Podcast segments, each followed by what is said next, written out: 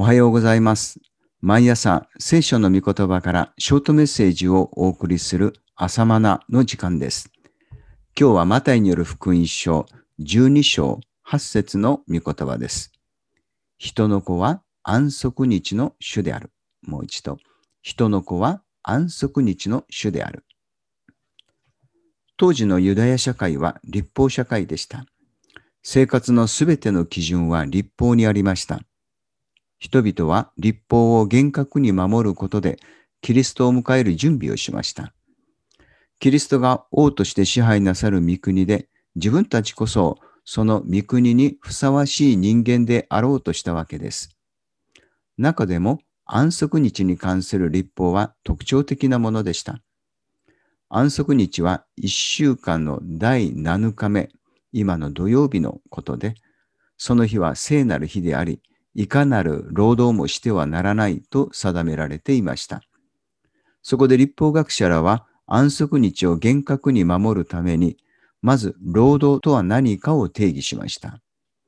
何キロメートル以上の移動は労働であるとか、何キロ以上のものを持ち上げることは労働であるとか、何文字以上の文字を書くことは労働である、などなどです。本来の目的は休むことにありました。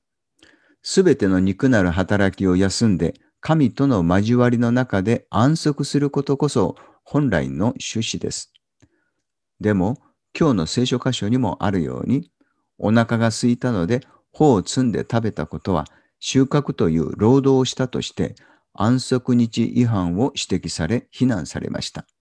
他にもイエス様が病人を癒すことも安息日違反だとして非難されました。このようなわけですから安息日といっても名ばかりでこれをしたら違反だ。あれはダメだとか立法に違反しないかと意識するあまり気の休まらない安息日でした。規則を守ることが目的となって本質が見失われていました。あなたは本当の安息を得ていますか？真面目人間が多い日本では仕事をしていないと落ち着かないという人も多いのではないでしょうか。何もしないでいることがとても苦手なのが日本人です。何もしないでいることを悪だとさえ考える国民性です。先ほどのユダヤ社会にしても、今の日本でも本当の安息を得られずに重荷を負って苦労している人のようです。安息日の本来の意味を見失った人々に向かってイエス様は人の子は安息日の主であると宣言されました。人の子とはイエスご自身のことです。つまり安息日の主はイエス・キリストです。イエス様が主として臨在されるところに安息があるのです。当時のユダヤ社会のように表向きは立派でもイエスを主としてお迎えしないでいたため彼らには安息がありませんでした。立派になろうと頑張れば頑張るほど安息は遠のいていきます。むしろ皮肉なことに罪を悔い改めてイエスのもとに集まった酒税人や遊女たちが本当の安息を得ていました。そもそも安息日立法の始まりは何だったのかを見てみましょう。イスラエル民族は奴隷の地エジプトから解放されて後に10回目を授かりました。その10の戒めのうち第4回目に安息日を覚えてこれを生とせよと定められています。この10回目を授かる以前のイスラエルはエジプトでは奴隷であって休日とは無縁の民でした。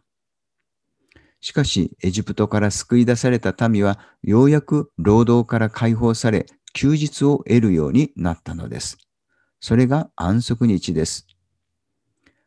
民が安息日を守るのは自分たちはもはや奴隷ではない神の民、自由の民であるとの誇りであったはずです。それなのに本来の趣旨からそれて安息日を守るための奴隷になっていました。立法の奴隷となっていたのです。自由の民、神の民とされたことを喜び祝うべきが不自由な民となっていました。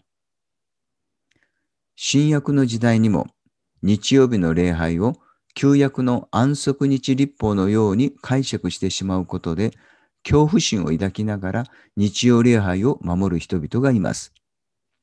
そうではなく、罪の奴隷から解放されたことを喜び、神の子供とされた誇りを育む日であるべきです。イエス・キリストを主としてお迎えするとき、本来の安息の意味を取り戻すことができます。さて、安息日の特徴はいかなる労働もしないことです。